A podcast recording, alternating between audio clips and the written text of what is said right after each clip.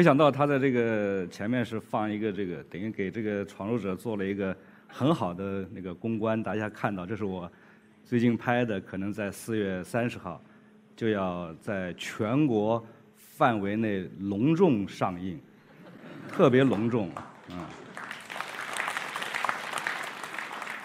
票房会特别好，因为观众会很喜欢。呃，大家好，我叫王小帅，那个出生在上海，就在这个地方，没了。为什么没了呢？就是我叫王小帅这事儿，好像我能比较确定，那就是我。我出生在上海这事儿也比较确定，静安医院。完了以后，剩下就好像不太确凿了。我觉得我，比如说，身高不详，胖瘦，我现在这样也不详，算瘦算胖也不详，智商不详，情商也也不详，还有一个比这个不详的，所有的不详的东西加起来还让我困惑的，就是我是哪人？说你你生在哪儿？我生在上海，可跟上海没有半毛钱关系。啊，那你祖籍是哪儿？我祖籍户口上给我写上了一个莫名其妙的一个叫辽宁丹东。这辽宁丹东，那是我解释，那是我父亲他们怎么闯关东怎么了？丹东在哪？我不知道，没去过，从来没有，没有没有人了。然后说那就你父亲呢？就父亲青岛，青岛人，那青岛跟我没什么半点关系。于是呢，这一圈然后我又在贵阳长大，就这是怎么乱七八糟说不清楚了。而且我所有这一切都是在户口真去了，户口档案全去的地方。那么造成这一切的呢？我觉得就是一个非常重要的一个事情。我觉得是希望跟大家分享的。有些人知道，有些人可能不知道。虽然我已经做过一些工作，做了一些片子或者什么来介绍，但是毕竟还是不行。因为这个事情是在整个的中国一个大的历史事件中是被屏蔽了很多年的，就是。三线支援三线建设，现在大家看了我怎么老说三线，就 就剩你在那叨叨叨像祥林嫂一样。那我说不行，不说不行，因为它确实一段历史，它曾经存在过。那么现在被忽略掉、被屏蔽掉，那么总有人说它，总有人必须要提提它。那么我跟这个三线的关系就很特殊了，因为我是六六年出生之后，我的母亲的工厂正好在上海。是一个军工厂，叫上海光学仪器厂，正好跟着三线就去了贵州。三线是怎么一回事呢？我觉得可能很多人都不知道，在座的很多人不知道。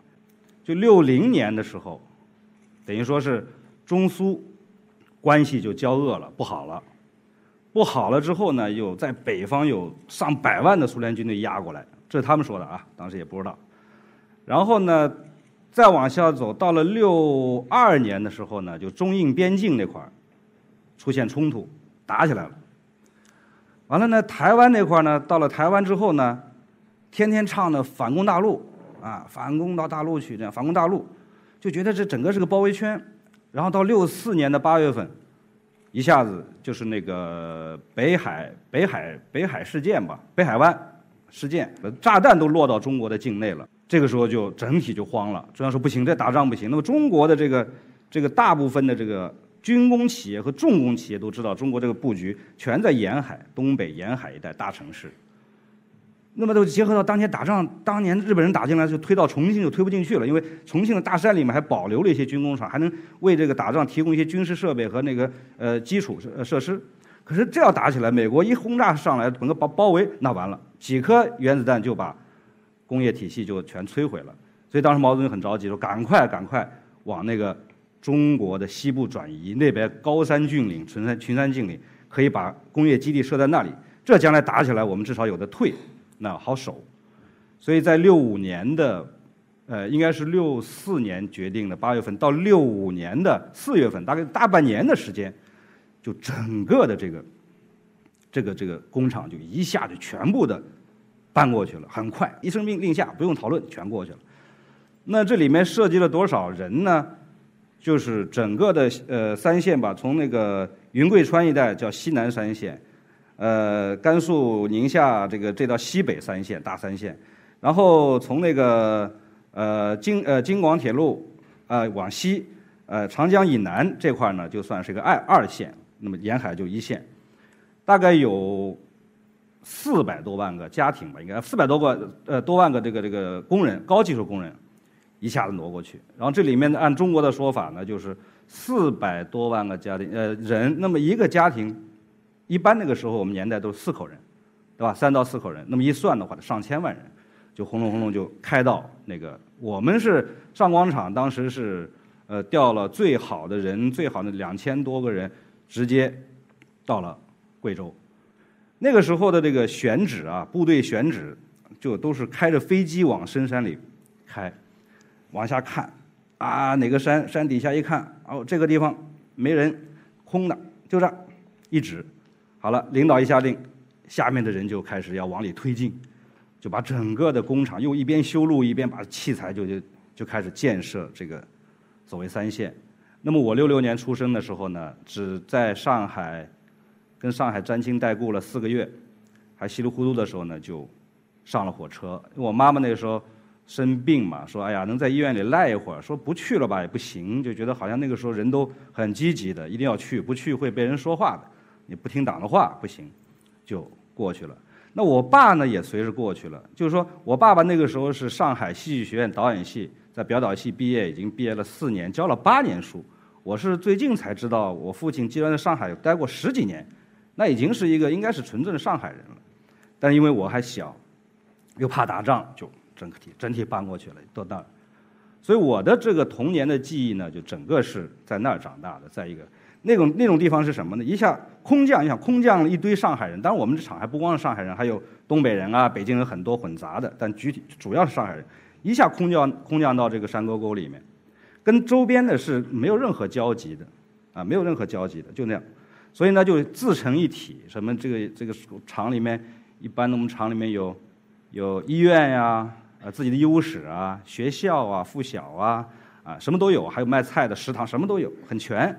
还有放电影，娱乐活动就是放露天电影，非常全。所有三线人，我相信有三线人记忆的人都有这个共同的经历。我们就在那哐就待下来了。待下来之后呢，就等于你在一个成长的过程中，作为孩子来说你是懵的，就都知道家长都在说上海话，他们有的时候噼里啪啦说上海话，然后你觉得这是哪儿啊？明明而且不让我们出去，这个地方这个圈一出去就到当地了，当地农村。很危险的，不让我们不让我们出到这个区域外面去，所以很长一段时间里面就是我们不知道是哪里人，这是三线的一个巨大的一个特点。就三线人出来啊，你问他你是哪人，就懵掉了，都回答不上来，因为有一部分人呢，就至今哈，就二零一五年就今天还留在那里，就像三线人说的是，献了青春啊，献了青青春献终身，献了终身献子孙，子子孙孙就这么下去了。那么上海人的一家人，嘣就在那扎根了。像那个扎根不像就是我们我们文革的时候都听说过，大家都很听说过上山下乡知青，对吧？大家是很清楚，很都都知道。可是知青那个时候只是一个人，比如一个家庭，呀，一个老大或者老二，你们派一个就哎呦到广阔天地去了。可是这个三线呢，是整体的一家人就过去了，孩子甚至还有带老的，就把户口档案一端。就离开了上海，那么这样一下子呢？等到过了这么多年，那个三线的整个的建设以这个无疾而终，也搞不清它是怎么回事。结束以后，这一家人再想回到自己的家乡，比如北京、上海，就难于上青天，因为户口户籍制，你的户口档案根本就进不来了。那么就算现在就这个情况下，就现在这个情况是属于相对比较自由迁徙了。可是呢，也回不来了。为什么呢？几十年在那儿了，他的根儿都扎在那儿了。一回来，亲戚都老了，哥哥姐姐，像我们上一辈的，我父亲啊，他们母亲的都都老了，回来以后不适应了，没人没有地方是你的了。那说在那呃奋斗吧，回到上海奋斗，可是已经没有技能了，因为他们那个时候在山沟屋里就在工厂，见不到任何人，没有任何关系。回到这儿就没有技能，也没有关系，就没有办法在这个生存。又没有钱，那免在上海可能买个厨房这么一个地方的钱都没有，怎么办？所以这些人就落在这儿了。以前去刚去的时候很高兴的，工人阶级啊，到那儿，那么那么当地我们苗寨苗寨那个赶集的时候，哇，一看工人来了，都很哎呀欢欣鼓舞的，他们要砍价的啊，你这个葱几毛钱一斤，这几分钱一斤，啊，很很厉害的，又就是工人来买他们东西。可是呢，到了七六年文化大革命结束了，结束以后，啪就没人管了，原来军工企业就改制了。就变成民营啊、民企啊，到了七八年什么就开始改了，又走市场化的道路了。那么一走市场道路呢，就不管了嘛。原来是国家管着，国家统购统销，国家发工资，现在没了。那么山沟沟里那山里面就很难办了，因为他们生产的每一个东西，所有的成本都要比外面贵好多好多，因为交通费，现在说物流、原材料运进去加工，加工完了再出来。出来之后，整个来来回回这个这个这个费用还有时间成本，就使得他们的竞争力就慢慢就没有了，就荒废了。那么我有一个呃呃朋友呃同学吧，从小跟他玩，一家五口，有三个，两个兄弟，一个妹妹。那么他们那个时候呢，就是考技校，为了考技校，为了能够保证铁饭碗，就考了技校。那么考了技校以后呢，就等到。文革结束以后，他们就接班到了工厂。可是，一接班到工厂的时候，正好碰到最糟糕的时候。到了八十年代末的时候，就整个工厂就发不出工资了。他们就完全靠着父母一点点的存款，吃劳保，就这么活着。一年多两年没有。我去拍青红的时候，看景的时候，看到他们的时候，就是待着呢，就是完全不敢出去吃饭，因为什么？几年没有发出工资来了，那是非常惨的。就那些人，就到现在为止。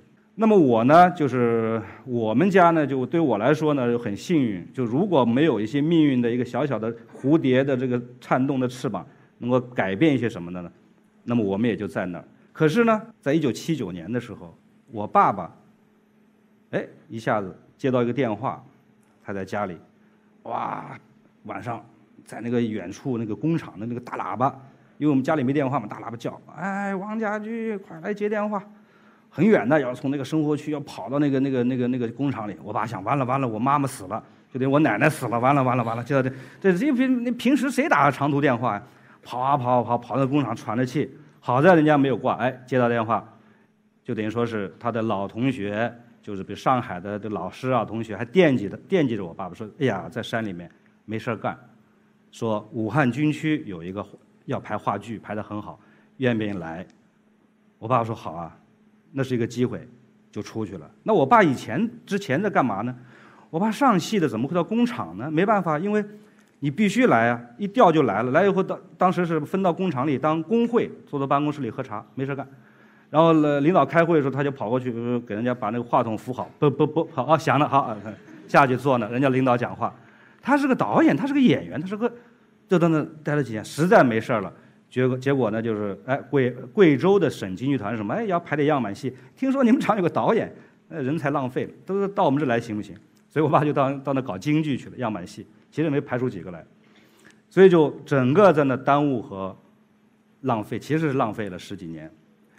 那么等到我们到了武汉以后，那么我作为我个人的，刚才我说了，就是所谓的故乡和他乡的这个困惑开始真正开始了。因为什么呢？我在就是贵阳，不刚说嘛，就是我就是贵阳人，而且我喜欢这地方，青山绿水，真的很好。就小孩也不上学，瞎玩，人多，六十年代出现人多，天天在外面玩。好，等到我要走的时候，我不同意啊，我跟我爸商量，跟我妈商量，我说你们走吧，我不走，你随便给我搁哪家啊？说我就在这儿，因为我当然那个那个时候小呢，你别看小，我有可能是不是成熟的早，还有暗恋对象，那个。暗恋对象，哇，那那小姑娘简直是五迷三道的，当然也从来没说过，没表白过，不像现在那么早能表白。那时候说不行，我离开了以后怎么办？那这这一切都没有了，这这个这个我的初恋暗恋对象也不可能，我也没机会说了。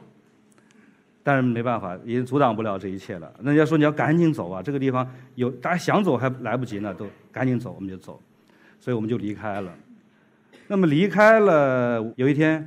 我们是我是上那个上小呃上到的转学嘛，转转到那个这武武汉大学的理工大理工学院的附属附属中学转学过去。我说转学过去，我该用什么心态过去哈？我不能我不能怂啊！我虽然是贵阳来的，可是我是上海人呐。我出生在上海，我上海比你武汉也不小，这个城市虽然我没去过，瞅都没瞅过长啥上海长什么样，我就哎挺着就就过去了。过去之后，哇，那个班人多，我们那个那学呃贵阳那小那大学生，乌泱泱的，几几十个人，都戴着眼镜他们学习好，你知道吧？全戴眼镜看着我。啊，没没坐了，最边上那个坐下坐下，我就靠紧门，门一开就是我坐那，最边黑板这么看。然后呜，他们就轰隆轰隆隆，所以说议论我，议论我，议论我，一直在听，议论我什么什么什么。突然有几个词儿蹦的蹦出来了，告诉乡邻啊，乡邻啊，就是那个武汉话乡乡乡下人，你知道吧？这个乡邻啊嘞。我操！我当时醍醐醍醐灌顶，对不起，说说顺口了，醍醐灌顶。我是乡下人。哦，我我才明白，我跟武汉没关系。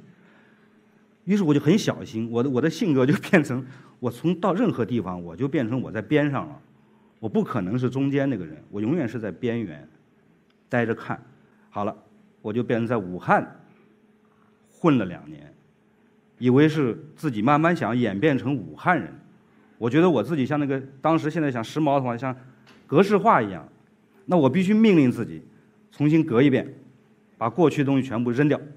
我现在重新输入我是武汉人的这个概念，但很失败，就两年，但也是因为我努力啊，学画嘛，就两年之后呢，按一般的讲话就是永远在武汉待着了吧？哎不，因为我学画画什么的，哎，贼运气特别好。八一年，哐就闯到了，考到了这个北京的中央美院附中。哎，我要去北京了。按说北京，我就问问我问北京那去那读书怎么着？我的户口要不要过去的？当然，他们说当然要过来了。哎，我就说这好，我的户口到北京了，我不就成北京人了吗？我就到北京了，在北京一待，等于说中央美院附中四年，然后。附中完了以后，电影学院四年，都集体户口。好了，到分配了。分配的时候，就我这个我这个我这个弦儿没有绷紧，你知道吗？就很多人当时很贼的。我那时候学习成绩好啊，傻乎乎的，我是第一名啊，学分总分第一名。老师说：“哎，过来过来，你先挑一下啊。那个你是第一名，现在你要你要赶抓紧挑啊。现在唯一一个地方要你们的，是哪儿啊？”哦，两个地方，两个地方的，两个地方要你们的哪儿？一个是八一电影制片厂，呃，当兵了不行。还有地方说是福建电影制片厂。这个地方你你要你要你要就就要不然没了啊，没了。那时候人傻呀，我说没单位了，我没有单位了，我怎么办？我怎么拍电影啊？那个时候拍电影是计划经济，啊，要有厂厂子，要有厂领导，要有国家指标，好吧？你就我就矛盾了。所以有的时候啊，人呢，我是觉得。有的时候不能在一个过程中过于什么学分高啊，学得好好啊，这很难办。你冲在前面让你挑，人家都可以不挑，我就我挑，那我就很难了。要么我就很被动的，我没得挑，听天由命。现在让我挑，我就，哎，这个是对我是一个重要的事情。那我就最后傻乎乎的答应，一点头，完蛋了，人生改变了。为什么？那些人都贼在后面瞄着你，先挑，先挑，挺好的，去啊，挺好的。我还问我爸，我爸说好啊。到海边呢，啊，看渔民，然后哎，对面就是台湾，给我搞的，我这这二十二十岁，二十来二十一二岁傻，好一点头，啊，点头了，点头了，好好好好，王小帅同意去福建喽，哦，他们就等于说啊，把一个户口和档案就算给你出去了，要不然呢，很多人当时待分配的话，都要留在电影学院压着，有时候压了好多年，那那些那些那个底气足的人或者这些。城府比较深的就压着不管，天天在街上晃荡，压着压着压着，这些户口档案就慢慢慢慢的就随着社会变化就就留在北京了。所以现在所有人的户口都在北京，就我一个人傻乎乎的嘣出去了，为了电影事业，啊，为了心目中那个神圣的电影就出去了。那出去以后呢，户口档案关系嘛，当时讲关系就当时我说后来我后悔了，因为那个要我那个那个那个厂长吧，是我们附中的一个同学的爸爸。很著名的厂一个人叫陈建宇，他是他是黄高红高粱的编剧，他专门要你来，有个本子啊，你来了就当导演，给我，我就冲着这本子跟着本子就去了，你知道吗？结果一到那呢，他结果就待了一年还怎么？结果他离开了福建厂，这一错一回，我是往这边去，他往这边回，就错开了，所有的承诺全部泡汤。新的领导没有给我承诺说给你谁给你说拍个本子，你你才二十几岁，会拍电影吗？就傻了。但是当时我觉得就是也是对我人生一个完了。我说十年，我就想起我父亲，就是也在北京待了十年，父亲十二年。哎呀，我怎么这次这个阵地都没守住？好像我们家就是这样的飘来飘去，我一个人又背着个行李包，砰，踏上了火车，叮叮叮叮叮叮叮叮叮，就往福建走。哇，那次经历对我来说是影响太大了，因为我不知道，就当然从贵阳到北京已经够远的，两天两夜，我觉得中国够大了。从北京到福建，哇，那个概念怎么会三天三夜都在开火车，而且不停的，当当当当当当，一看，白天嘛你能看着窗外，晚上躺在那，当当当当当，哎呀，睡睡睡睡觉睡觉睡觉起来后一睁眼，火车还在开，第二天火车还在开。而且风景就变了，因为我们从贵阳或者到北京，你还能看到这个。到了那以后，你就觉得这是越南吧，还是哪儿啊？或者是哪个国家呀？太大了，就这个这个树都不一样了。当时就慌了，懵掉了，说完了，这回这个事情有点糟，我的人生有点糟糕了。我说不行，我我我我拿行李，我就在火车开的时候，我就只收拾行李。跟我一块去的这个凌云，你干嘛？我我跳火车，我跳车。他现在那速度不快，你知道吗？看着方法，行，差不多，我要跳。哎，别别，你干嘛？我说不能去那儿，我说去那就完蛋了。按我的家里的这么颠簸来来回回，去那之后，我就变成真正的变成福建人，这事情就落实了。他说没事儿，去你拍电影。我说你没事儿，因为他老婆在那儿，你知道吗？他等于说是咕咕做三天，高兴的很，见老婆去了，回家。好了，没办法，就去了。去了之后，厂里安安静静的，我们就设想一样，什么事儿都没有。就在写本子啊，写啊写啊，拼命写。唯一我觉得改变自己的就靠自己了，没有没有任何了，就写写写写，写了好多地上抵了五六个剧本。那两年里面，好像九零年到九二年吧，一直递剧本这样。那厂里面根本根本就不理你，你就说你好好的啊，好好的在这边弄买个家具啊，买个电视，弄个沙发弄好，你就把它加置起来，等着将来有你机会的。我想坏了，这话又是个陷阱，就让我等着，你还找个媳妇儿？你就是福建人了吗？你已经是福建人了，吓死我了！我说不行，我就心里想，我就警惕，我说这不能这样，就是说这一定不是最后的结果，这这是这是假的。我就在每次发工资的时候，我就悄悄的在那个枕头底下准备的几毛，就把粮票买好，烟买好，买一瓶。酒，平时喝着，这都差不多，剩下的钱就放在枕头底下，一个月一个月攒攒那个钱。我想，我到时候实在不行，我会跑的。当我写那么多剧本没有机会，最后证明没有机会了，我肯定要走，我不能够永远属于这。但我得留点钱，为什么买机票？我再不能经历了三天三夜往回走了，你知道吧？立刻要飞回去，瞬间到北京，就藏这个，就这样。然后不买东西，什么东西都捡的，沙发捡一个，什么捡一个，捡一个，能坐就行了。然后呢，然后你买个电视，建我建议我，实在我憋不住了，买个黑白电视，那么小，当时十二寸，那个停掉，停到当当当这么调，看不清楚的，有点声就行，反正就陪伴我过日子嘛，就这样。然后那个那个家唯一的家具是一个长条凳，公园的长条凳，一棱一棱的，那个牙刷、牙膏什么都放在上面，牙刷、毛巾搭在上面，就这样，这就是我家。因为我想，如果把家按他们这样的弄好了，我就走不了了。就像我我的体会，就像我们家。当时从上海一家端到贵阳，想走太难太难了，所以呢，我就一切都临时化。那么等到最后一天，让我彻底放弃的时候，彻底放弃这个希望的时候，就是那个北京的电影资料馆有一个领导到那开会，厂里开会，啊，那厂里全来了，坐好，开始哎，你们这个厂里不是有一个叫大学生叫王小帅吗？哎。他学习成绩很好，你们应该让他赶紧拍电影啊，锻炼锻炼。哎，王小帅在吗？我说我我在我在。哎，你要争取，我说我正在争取，正在争取，说的很很很中肯，把那个话要传递到那个坐在厂长的耳边听，你知道吧？正在争取。结果呢，厂长打断了，啊啊啊啊！他说这样，就是，呃，我们这个大学生啊还年轻，哎，就是要到至少要锻炼五年。当场记、当副导演锻炼五年，五年。其实，在这之前，我一直在递各种申请，一直在瞄去老领导的眼色。哎，到底他他这个眼睛看着我，看着我的时候，到底是喜欢我还是不喜欢？是同意还是不同意？他没表情，你知道？始终那个没表情，我绕着看。哎，领导，我那个剧本，那看看不清楚，他一直没表情。到这一天，突然说，五年，五年，好，明确了。我就开着会，还开着会，还五年呢。话音未落，我就站起来，站起来，从我的这个地方走出去，上到三楼，我的宿舍。其实我们一个小楼嘛，福建城，二楼是办公室开会，我就上到我的宿舍三楼。从进屋到我离开福建，就十五分钟，方便嘛？没东西，没什么好好那个，一拉，有些衣服太重了，扔掉，拿几件衣服备用的，枕头底下把钱一掏出来，我说谢谢你啊，这是这这是有远见，卷着。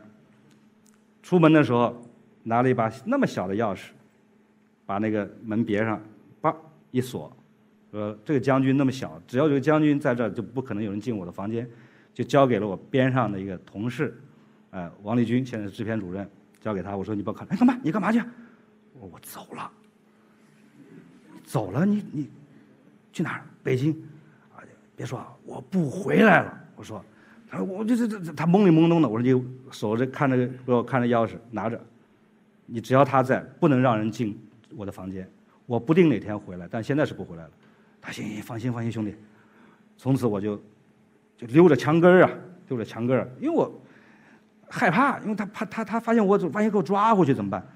是吧？或者哪个领导一说，哎，你拿着包干什么？解释不清啊，跑跑跑跑，溜着墙根儿跑。好在是厂里人少，都在开会呢，都被敌人封锁在那，我就溜溜出去，一直溜到大街上。打了个车，一屁股坐到车里，那个心啪算是塌下来，没人追我回去。从此我就又回了北京，就重新找到一个北京的感觉。但是到那个时候，我已经什么都没了，户口档案在还在远在福建呢，我是跑回来的，流浪汉，一分钱没有。啊，看着北京，哎呀，这么千家万户都是灯，我曾经在这十几年，现在什么都没了，那必须靠自己了。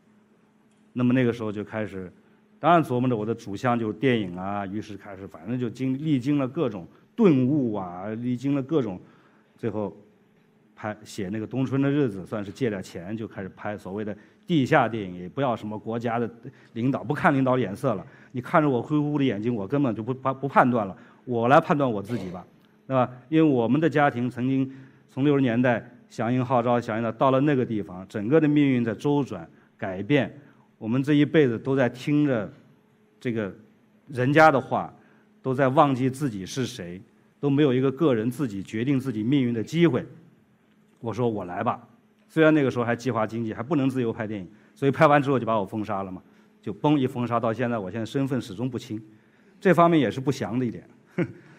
那么这就是拍了电影，在这个期间，你知道，就是我作为我始终的王小帅是谁，没有。多年以来，我我不知道去怎么怎么回应这个事情，永远。所以我的性格现在，你看我在北京也是，这边一热闹吧，我就搬到远一点地方去了；这边一热，我又搬到远的。我现在在四环以外，在在他这北京再热闹下去，我得搬五环去，实在不行搬农村去，就永远躲在外面。我永远不知道这个这个世界的中心，我可以进去。那么这个期间我是很尴尬、很尴尬的，就是非常的痛苦，就对一个没有故乡的这种感觉非常痛苦。等到后来拍着电影，拍着电影，想着这个问题，想的越来越多以后，我觉得就这样吧，不要再去像大家一样去找这个所谓的根儿和故乡了，因为我相信像三线这样的命运的是，呃，人和事是非常多的，不光是我，而且就是这样的感觉，你把它抛掉之后，反而就自由了。我就是这样，我是一个个体，所以我在电影中就。潜移默化、下意识的，越来越主张对个体的关怀，可能是一坨，是一个家乡人，可能，但是这里面都是每一个组成的，都是一个一个的人，每一个灵魂都是不一样的，每一个人都是不一样的，而每一个生命体都是很弱小的，都在寻找什么，都在担忧什么，都在惧怕什么，去关心他，就等于说我把我摄影机关心了他，也解放了我，我能够找回我自己。我最近拍个电影叫《闯入者》。其实为什么我到了拍了两部《我十一清空》之后，还在拍《闯入者》呢？还要拍《闯入》，为什么絮絮叨叨这么半天呢？就是因为我在拍《闯入者》之前和这个期间，所有的人都这个社会都有一个流行的看法，就是叫忘记过去，啊，忘记过去，向前看。那我对这样的话，我现在慢慢慢慢的，我的经历下来以后，我觉得是要得到质疑的，啊，要重新思考的。因为你怎么可能忘记过去呢？一个人，一个人到现在的人格的成形成和成长，跟过去是有丝丝缕缕的联系的。你斩断过去，你你不可能凭空蹦蹦出来你这个人。那么国家也是，不管那个时候六四年、六五年这个大大三线的这么一个建设，匆匆忙忙的这么一去呃上去，那个时候还合着文化大革命，其那种疯狂和非理性的东西在在主导的所有这些东西。等到你现在过去的时候，你斩断，不要想。我认为这个不妥，因为国家更需要去面对他曾经的过去，曾经不管你犯过的错误也好，啊，取得的成就也好，都去面对、去总结，哎，以防止未来能够再重犯。所以，闯入者其实就正好说明了这个一个人的一生到到晚年了，实际上他年轻时候做过的事情一直在追随着他，一直萦绕他的心里，是去不掉的，心魔是去不掉的。他那么必须面对，把它解决。那其他国家对历史的这种正视和面对，我觉得都非常值得我们去去重新思考。那这种影响为什么到现在还有？其实从我的判断里来说，理性的对待很多事物是至关重要的。现在的这个，就目前为止大家看到的影响，就某些比如说水库啊，哎呦大坝不得了，能给全国都发电。现在呢？那么它是不是一些地质灾害是由它引起的不说，但那个时候也是有几百万的移民从那个库区移出来，移到了他乡。那么这些人的命运一定也会受到改变。还有现在大量的城镇化拼命的发展，哎呀无序，哎呀不得了的发展，制成的环境污染、雾霾这不说了，还有很多的农村的土地扔掉不干了，因为没法活嘛。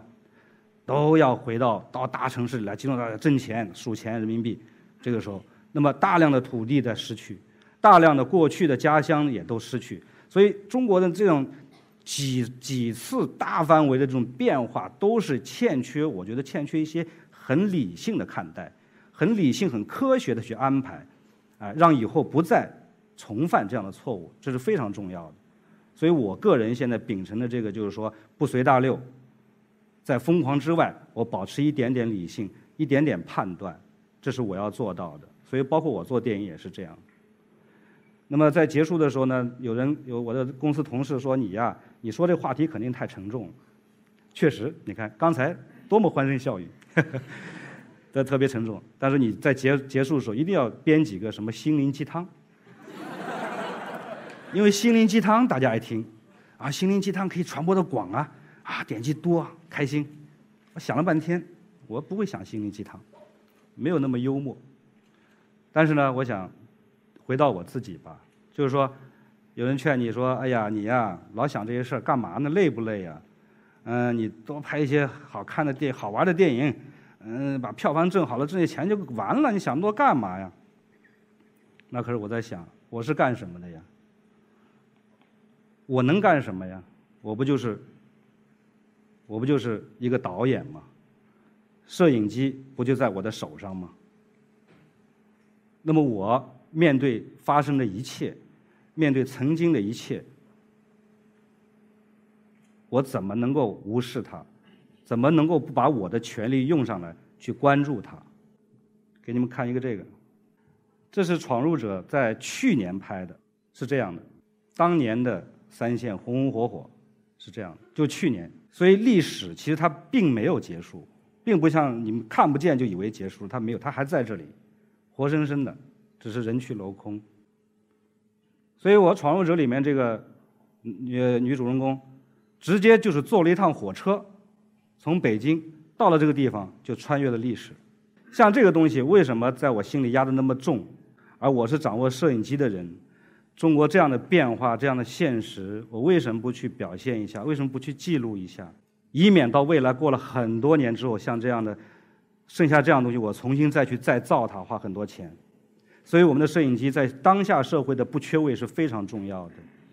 当然，作为娱乐娱乐化的工具啊，什么大家很开心的呃看一些电影，这是也是必然的、应该的。所以说，于我来说，就是虽然我身在他乡，但是我认为我心里是有故乡的。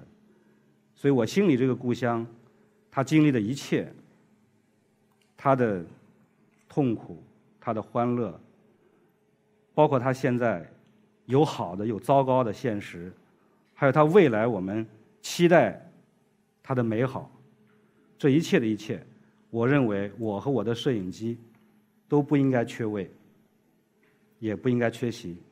谢谢大家。